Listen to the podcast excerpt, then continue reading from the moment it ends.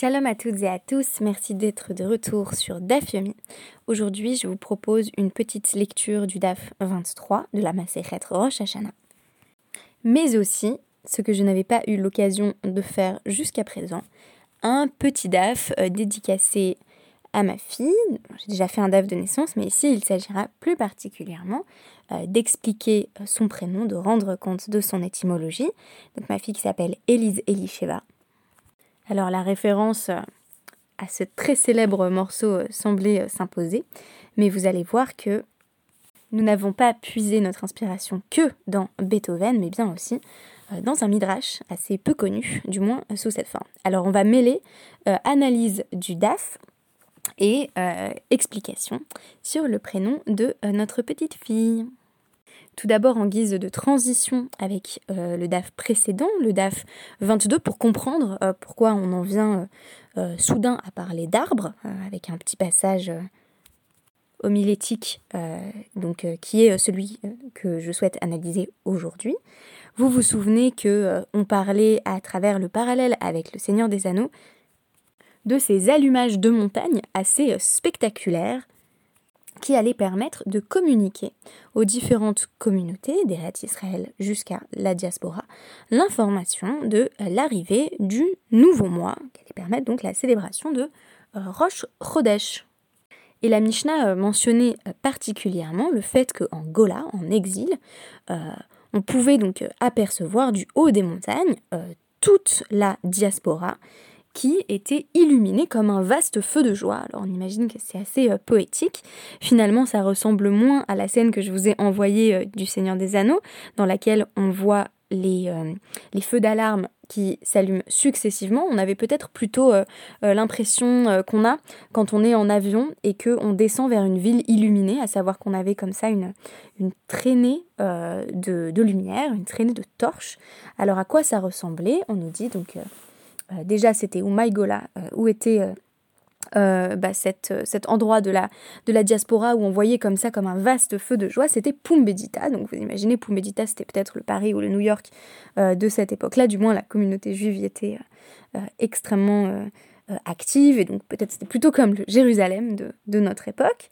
et donc on nous dit, Mai Kimedura Taesh. Pourquoi ça ressemblait à un vaste feu de joie? Comment Comment euh, était-ce possible Tana, donc parce qu'une braïta enseigne Kol echad ve'echad notel avuka beyado ve'ole les roches gago. Alors cette fois-ci, on n'est pas au sommet de la montagne, mais on nous dit que en diaspora, euh, cette belle habitude s'était euh, développée. qui faisait que chacun, chaque personne allait se saisir d'une torche donc, et monter sur le toit, de sorte que bah, c'était un peu comme l'éclairage public, mais pris en charge par euh, par les individus euh, eux-mêmes. Et donc toute la ville allait ainsi avoir l'information que euh, le nouveau mois était arrivé. Et puis ça devait être aussi visuellement assez joli et renforcer cette impression dont j'ai parlé dans le, dans le DAF précédent de, de maillons d'une chaîne qui sont tous indispensables à la communication d'une information essentielle sur le temps. Donc du coup, c'est ainsi que notre DAF en vient à poser la question de ce que l'on utilisait pour euh, bah, justement, réaliser ces torches. On a déjà eu des indications dans la Mishnah précédente. Il est question essentiellement d'arbres, euh, de, des poteaux de cèdre qui étaient utilisés pour allumer les torches. Le tout début du DAF est sur assez incompréhensible d'ailleurs euh, du point de vue du vocabulaire. C'est des, des, listes de, de termes qui vont désigner des cèdres. Donc on a des, comme ça des, des, des hyponymes euh, des définitions euh, différentes. C'est assez pointu. Du coup, moi, j'étais un petit peu euh, perdue. On a différents types de sets, différents types de bois qui étaient utilisés pour, pour produire ces torches. Et forcément, quand on a une petite digression, elle s'opère à partir du même thème. Et donc, il va être question du hadas, donc de la myrte, avec cette petite euh, remarque euh, de euh, Rabbi Yochanan, Amar Rabbi Yochanan, Kol alomed Torah ve'eino melamda, dome le hadas bamidbar. Toute personne qui étudie la Torah mais ne l'enseigne pas est comparable à la myrte dans le désert.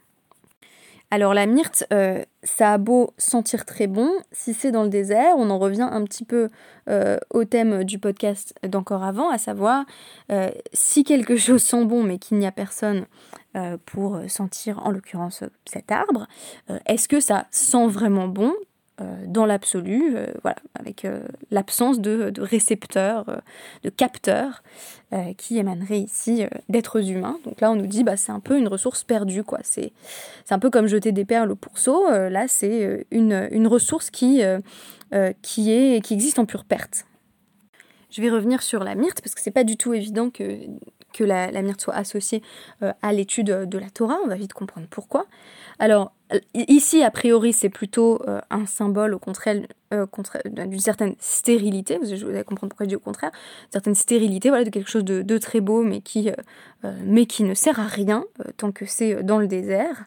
et pourtant, on peut inverser l'image. Alors, voilà, là, on nous propose un, virage à, 300, à 360 degrés puisqu'on nous dit Ika de Amri, il y, en, a d'autres qui disent, littéralement, euh, autre interprétation que celle de Rabbi Yochanan, Kol Halomed Torah, ou Melamda Bimkom She'ein Talmidei Chachamim, Domel Hadaz Bamidbar de Chaviv. Inversement, euh, toute personne qui prend sur elle la responsabilité d'enseigner, d'étudier bien sûr, et d'enseigner la Torah dans un, dans un lieu où il n'y a pas de sage, cette personne ressemble euh, à la myrte dans le désert, qui est pour le coup euh, extrêmement précieuse. Alors, bien entendu, ici, euh, on se place plutôt du point de vue de la personne qui trouverait la myrte dans le désert. Le seul arbre euh, à, des kilomètres à la ronde qui produise une, aussi bonne odeur. Et donc ce retournement de l'image permet d'envisager que ce soit particulièrement méritoire d'aller étudier et partager sa Torah dans des lieux où justement euh, euh, la Torah est une, est une ressource rare. C'est d'ailleurs ça qui m'a fait penser à ma deuxième référence du jour, Beyond the Dollar Line, qui est donc un, ouvrage de, Hannah Scharfstein, qui retrace de l'intérieur la mission du mouvement Chabad va présenter euh, des anecdotes euh, diverses et variées, bien entendu euh, extrêmement élogieuses, sur le rabbi de Lubavitch. Et je me suis dit, en fait, peut-être que, ce Ika des Amri, peut-être que cette autre interprétation de la représentation de la myrte dans le désert résume un peu le projet Chabad d'aller diffuser la Torah là où elle n'est pas, d'aller planter des arbres au milieu du désert. Je ne sais pas si je suis en accord absolu avec avec tous les points euh, de l'idéologie Chabad, ni même si je euh, la connais assez bien euh, pour pouvoir en dire quoi que ce soit de pertinent. Mais il y a beaucoup de choses que j'admire dans le mouvement Chabad et je pense que ce que j'admire le plus, c'est cette, cette pas obstination, mais cette détermination à aller s'implanter justement dans ce qui a l'air d'être un midbar de Torah, où il y a très peu de juifs, des villes où il y a plus de communautés actives depuis longtemps, pour justement que la, senteur euh, de la Torah, le parfum, le doux parfum euh, de, la, de myrte, euh, qui représente ici l'étude, soit accessible à ceux et celles qui résident dans le désert. Ici, pour le coup, désert, il ne faut pas l'entendre au sens thoraïque, de lieu de proximité, lieu d'intimité privilégié avec Hachem, mais bien, comme on dirait à l'heure actuelle, c'est un désert. Il ne se passe rien, c'est spirituellement étriqué, et l'offre en matière de Torah est quasi inexistante. Pourquoi c'est cette partie du DAF qui m'a parlé particulièrement? Parce que, sans vouloir rendre ma fille âgée de moins de trois semaines, Lubavitch, euh, j'aimerais que, euh, que ce soit, euh, enfin, j'aimerais lui donner cette, cette bracha, cette bénédiction, que sa mission soit aussi d'être cette myrte au beau milieu du désert. Je lui souhaite de parvenir à étudier et à enseigner un message de Torah qui soit audible, qui ait quelque chose à apporter à chacune et chacun que ces chemins la portent donc là où elle aura euh, beaucoup à apprendre, mais aussi beaucoup à enseigner. Je précise au passage que euh, l'association entre la myrte et la Torah ne va pas de soi. Vous connaissez peut-être, on en a déjà parlé, euh, le symbolisme des arba minimes des quatre espèces, qu'on a quand même étudié le traité Souka dans le détail, mais on l'a étudié. Euh, si on prend notre célèbre Midrash de Vaïkra Rabba 32, on constate que euh, le Hadas est présenté comme ce qui sent bon mais n'a pas de goût, et plutôt associé aux personnes qui réalisent des, bonnes actions ou Maasim Tovim, mais qui n'étudient pas la Torah. On a donc une inversion du symbolisme habituel de la myrte. Et je souhaite à ma fille de combiner euh, le symbolisme positif euh, du Hadas dans ces deux descriptions, à savoir à la fois euh, Torah et bonnes actions.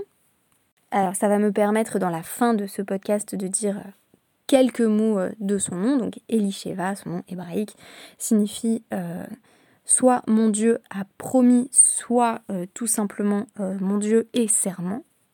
C'est l'un des assez rares euh, prénom féminin qui contient directement euh, le nom de Dieu. Alors l'étymologie, elle n'est pas directement expliquée dans la Torah, mais on peut en rendre compte aisément. Il y a un midrash en particulier euh, qui nous a donné très envie de donner ce prénom à notre fille et il apparaît dans euh, Shemot Rabbah 1.13. Il parle des Miyaldot Aivriot, donc dont, il est question au début euh, de Shemot, ces sages-femmes qui refusent d'obéir aux ordres de Pharaon et de tuer les petits garçons, et qui vont donc euh, faire en sorte que pour un temps ceux-ci soient sauvés. Et là encore, le parallèle avec le DAF s'imposait, puisque dans le DAF, il va être question de Chachama Haba'a euh, les Yaled. Donc euh, on nous parle des personnes qui sont autorisées une fois qu'elles ont accompli une mitzvah euh, à se déplacer le Shabbat dans, un rayon de, de 2000 amot, donc de tous côtés. et parmi ces personnes qui ont donc accompli une mitzvah, on cite bien entendu la sage-femme qui euh, est venue euh, d'une autre ville. Voilà, alors c'était euh, les sages-femmes libérales hein, qui faisaient des visites à domicile pour l'accouchement et qui allaient parfois venir de loin. Il va de soi qu'elle pouvait transgresser Shabbat, marcher, venir d'au-delà du, du donc tout ce qui était à l'aller, ça allait de soi que c'était Pikuach Nefesh, que c'était pour sauver la vie des femmes qui étaient sur le point d'accoucher, donc qui étaient considérées comme étant euh, en, danger de mort, ainsi que l'enfant qu'elle portait. Mais la question, c'est qu'est-ce qu'on fait de la sage-femme une fois qu'elle est arrivée en ville? Voilà, comment est-ce qu'elle passe sa journée? Et on nous dit que Rabban Gamliel euh, avait euh, institué la possibilité pour voilà, un certain nombre de personnes qui venaient d'accomplir un commandement, dont bien entendu les, témoins de la nouvelle lune, au lieu de considérer qu'ils étaient complètement bloqués sur place, qu'ils pouvaient plus bouger, on leur donnait la possibilité de se déplacer au sein même de la ville. Donc si j'avais ma, ma sage-femme qui était par exemple Schiltigheim, et que je la faisais venir à Strasbourg, euh, eh bien, elle aurait non pas euh, bah, elle serait non pas tout simplement coincée dans ces quatre, dans ces quatre amotes le Shabbat, elle aurait la possibilité de euh, se déplacer dans Strasbourg. Alors ça, c'est pour la petite anecdote par rapport aux sages-femmes, donc. et puis, maintenant, reparlons des, des donc de ces sages-femmes héroïques qui, pour le coup, choisissaient aussi de sauver des vies, alors même que Pharaon euh, les avait enjointes de euh, tuer les petits garçons. Alors, le Midrash commence par poser la question dans euh, Shemot Rabbah, Mihayu C'était qui? C'est sage-femme. Bon, vous me direz, bah, c'est écrit dans le texte, elle s'appelle Chifra et Poua. Pourquoi tu as besoin de me demander qui c'est? Bien parce que le Midrash a envie de les relier à d'autres personnages qu'on connaît déjà et d'établir des parallèles. donc deux interprétations. la première est en fait celle qui est un petit peu oubliée. Ravamar, Kalav Hamota, Bataminadav. Ravdi, c'était euh, c'était une belle-fille et sa belle-mère, donc euh, Yocheved, mère de Moshe, et Elisheva Bataminadav, euh, la femme de, bah, de Aaron, qui allait devenir donc Kohen Gadol. donc c'était Elisheva est donc la belle-sœur de, de Moshe. et donc on nous dit ensuite Rabbi Ishmael bar Nachman Amar, Isha ou Vita, Yocheved ou Miriam. Rabbi Ishmael bar Nachman dit que c'était une mère et sa fille, que ces deux sages-femmes, Yocheved et Miriam. Euh, c'est cette version que vous allez trouver euh, dans, dans tout simplement. Et donc, on a un petit peu oublié la possibilité même que ce soit Elisheva, qui pourtant euh, est cité en premier, et qui pour moi a beaucoup de sens, parce que Elisheva contient dans son nom même l'idée de serment, et donc l'idée de parole, de fiabilité d'une parole, de nécessité de faire émerger une voix et une parole qui soient justes. et ça, c'est précisément ce qui nous a orienté sur le chemin de ce prénom. Alors il va y avoir différentes explications qui vont être données. On nous dit que Elisheva serait associé à Poua. Et pourquoi Poua? Eh ben, Il va y avoir deux étymologies possibles. L'une qui rapproche Poua de la racine P vav aïn ou P aïn he et qui fait dire au Midrash donc pourquoi est-ce qu'elle s'appelait Poua? Parce que elle, elle faisait en sorte euh, le nouveau-né crie quand on croyait qu'il était mort. Donc elle faisait émerger euh, la voix euh, des êtres particulièrement vulnérables que sont les nouveau-nés. C'était une donneuse de voix. Elle leur soufflait dessus, elle les faisait crier. Autre explication d'avoir Poua chez Hofia et Israël, les, euh, les Elohim. Pourquoi est-ce qu'elle s'appelait Poua? Parce qu'elle faisait en sorte que Hachem se manifeste euh, pour le peuple.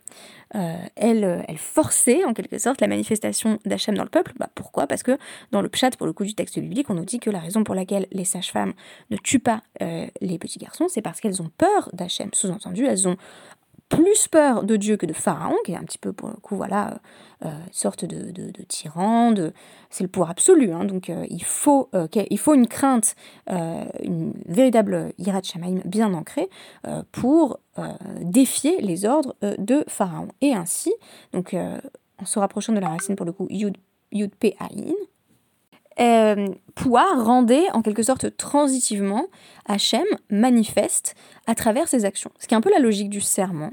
C'est-à-dire que Eli Sheva, c'est l'idée qu'on retrouve beaucoup dans, euh, les jouotes, dans les serments, d'invoquer le nom euh, d'Hachem dans une relation de médiation avec une autre personne. Alors, c'est pas forcément que du Ben Adam la Chavero, on n'est pas forcément que dans de la logique interpersonnelle, parce que il y a aussi, bien entendu, des serments entre euh, Hachem et des individus du peuple ou le peuple entier.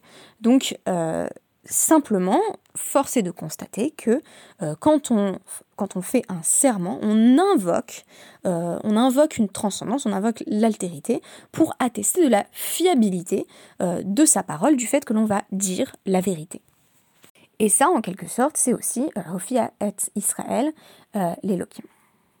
Donc se révéler, se révéler au peuple pour Hachem, ou peut-être révéler Hachem au peuple, dans une lecture peut-être un peu plus grammaticalement euh, euh, compliqué.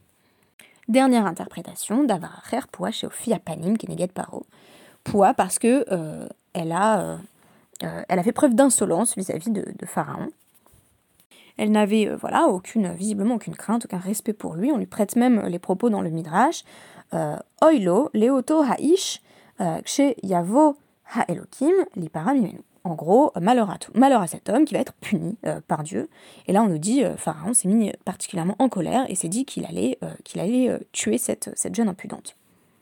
Et ça, c'est d'ailleurs quelque chose qui transparaît dans, dans, le texte biblique, dans le Pshat lui-même, à savoir que on se rend compte que quand les sages-femmes désobéissent et qu'ensuite Pharaon leur demande de rendre compte de leurs actions, il y a danger hein, pour elles. elles risquent gros en faisant vivre les petits garçons. Simplement, ici, là encore, euh, on rajoute la dimension de la transcendance, à savoir que Pharaon n'est pas au-dessus de tout, n'est pas au-dessus des lois. Il va bien falloir euh, s'expliquer devant Dieu, il va bien falloir être puni par plus grand que soi.